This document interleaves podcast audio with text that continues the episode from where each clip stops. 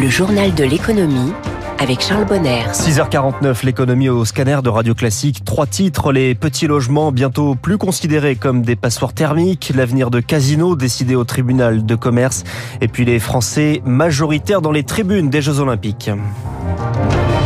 Ce sont trois lettres qui font peur aux propriétaires. Le DPE, le diagnostic de performance énergétique, qui classe les logements de A à G. Le classement influence le prix, c'est logique, et bientôt interdira la location des moins bien classés. Souvent, ce sont les petits logements Eric Mauban, mais tout cela va bientôt changer. Oui, le gouvernement a décidé d'accorder un sursis à 100 000 petits logements. Cela va concerner les surfaces de moins de 40 mètres carrés. Elles vont bénéficier d'une modification du mode de calcul qui permettra d'améliorer leur étiquette énergétique. Du coup, près de 11% des logements actuellement classés G pourraient passer en F. Or, euh, rappelons qu'à compter du 1er janvier 2025, eh bien, la location de tous les logements classés G sera interdite. Ce sursis ne sera que temporaire puisqu'en 2028, eh bien, ce seront autour des logements classés F d'être interdits à la location. Et puis, autre changement important, les propriétaires vont pouvoir utiliser le DPE réalisé pour tout l'immeuble de la copropriété plutôt que le DPE individuel.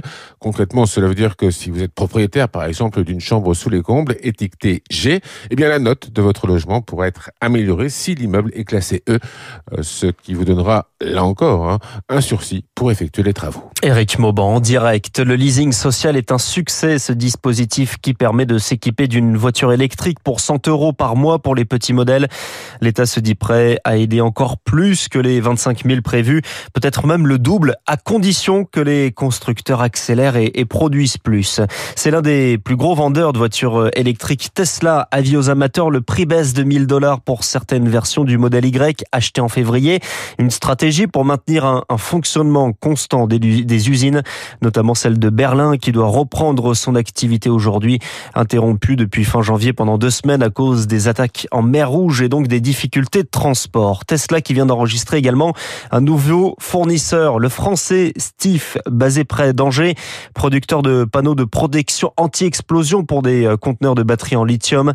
José Burgos est le PDG du groupe Steve. On est très très fiers. Je pense que ce qui a fait la différence sur ce cas précis, c'est notre réactivité. Ils nous ont exprimé leurs besoins techniques et notre bureau d'études a été très rapide à développer un nouveau produit pour lequel on a fait un brevet. Et euh, nos concurrents américains, ils sont plus lourds à faire quelque chose de nouveau. Et donc, euh, notre réactivité, c'est ça qui nous a fait gagner. Tesla a des concurrents dans ce domaine-là du stockage d'énergie. Donc, on est en train de discuter avec les autres intervenants sur ce marché et donc, on peut s'attendre dans les mois qui viennent, les années qui viennent, à d'autres contrats comme ça du même ordre pour d'autres grands groupes. José Burgos, le PDG de Steve. Un mot des, des grandes valeurs à suivre. Ce matin, l'euro qui est à 0,85 dollars et le baril de Brent de la mer du Nord qui s'échange en ce moment à 81 dollars 92. Il est 6h52. C'est une nouvelle étape dans ce paysage de la grande distribution qui se redessine. Cette audience au tribunal de commerce de Paris à la mi-journée. Les, les, salariés de Casino qui attendent cet avis sur le plan de sauvegarde qui doit acter le changement d'actionnaire. Céline Cajoulis. Oui, un groupe moins endetté puisque Daniel Kretinsky, Marc Ladret de la Charrière et le fonds d'investissement Attestor ont accepté de mettre 925 millions d'euros d'argent frais et qu'en échange, les actionnaires historiques, dont Jean-Charles Naouri, ont accepté des pertes significatives et d'être dilués dans le nouveau casino. Le groupe changera d'ailleurs demain au plus tard en avril. Au printemps, 288 magasins, des hyper et des supermarchés seront rachetés par Intermarché et Auchan. Carrefour reprendra aussi quelques magasins, soit près de 13 000 personnes sur les 50 000 que compte le casino ancienne formule. Le nouveau groupe conservera la propriété des marques Monoprix et Franprix, ainsi que le siège social à Saint-Etienne. C'est d'ailleurs là que les inquiétudes sont les plus importantes. Les représentants des salariés craignent au total entre 5 000 et 6 000 suppressions d'emplois entre le siège, les fonctions support, l'administratif et la logistique. Les explications de Céline Cajoulis signent des changements d'habitude dans la consommation. Danone va ouvrir une deuxième usine de produits végétaux en France. Dans le Gers, essentiellement des briques de jus d'avoine destinées au marché européen. L'issue de deux ans de travaux, la reconversion d'une ancienne usine de yaourt et un investissement de 43 millions d'euros. C'est la seule installation construite dans Paris pour les Jeux Olympiques. L'Adidas Arena été inaugurée hier, située porte de la Chapelle rappelle, 8000 places. À terme, elle va accueillir le Paris Basket. Et cet été, ce seront des compétitions de badminton et de gymnastique rythmique. Preuve que l'événement se rapproche. On connaît d'ailleurs les, les premières indications sur la billetterie. Bonjour, Michael Aloisio. Bonjour. Vous êtes le directeur général délégué de, de Paris 2024. Alors, comment se déroulent jusque-là les, les ventes de billets? Est-ce que les Français ont répondu présent?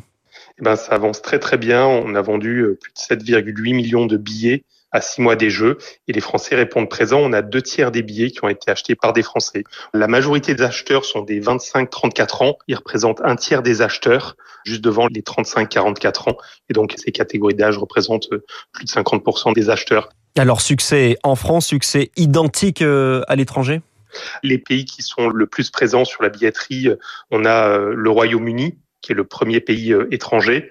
On a ensuite les États-Unis, l'Allemagne sur le podium, et puis on a en, quatrième position les Pays-Bas et en cinquième la Belgique. Donc c'est les pays où ça a le mieux marché. Donc ça, ça représente environ un tiers de nos billets qui ont été achetés à l'étranger. Les deux tiers ont été achetés par des Français.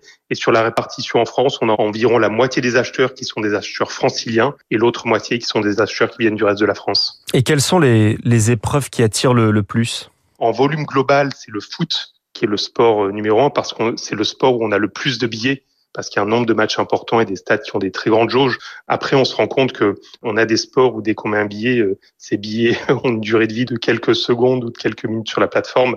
Ça a été le cas notamment pour les sports urbains, place de la Concorde, pour les voir notamment du breakdance ou du basket 3-3, c'est extrêmement bien parti. Je pense au judo, à l'Arena Champ de Mars, à l'escrime au Grand Palais ou encore à l'équitation à Versailles. Ce sont des sports qui sont extrêmement bien partis. Et puis euh, le beach volley au pied de la Tour Eiffel, on voit l'impact des sites emblématiques auprès des acheteurs. Alors il y a forcément toujours des, des intéressés, mais des retardataires. Est-ce qu'il reste des places? Si oui, pour quelle compétition? Et, et comment on fait encore d'ailleurs pour les acheter?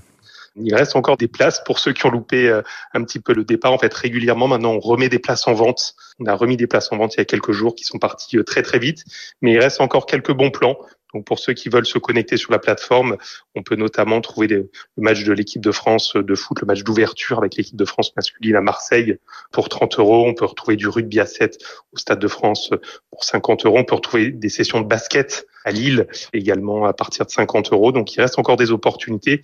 Et bien évidemment, les Jeux paralympiques, on a encore des billets pour les Jeux paralympiques. Donc ceux qui veulent aller découvrir en famille Roland Garros, ils peuvent y aller à partir de 15 euros pour découvrir Roland Garros ou le Stade de France également à partir de 15 euros. Donc on invite euh, tous les Français à venir soutenir nos athlètes paralympiques, ça va être assez dingue. Merci Mickaël Aloisio, le directeur, euh, le directeur délégué de Paris 2024, invité ce matin du journal de l'économie de Radio Classique. Je vous rappelle également euh, mon invité ce matin dans la France de demain, c'était François Truon. Vous pouvez réécouter hein, son interview du cofondateur de Kidibam, cette plateforme pour les jouets de seconde main sur l'application Radio Classique. Dans 30 secondes, la météo puis le journal avec.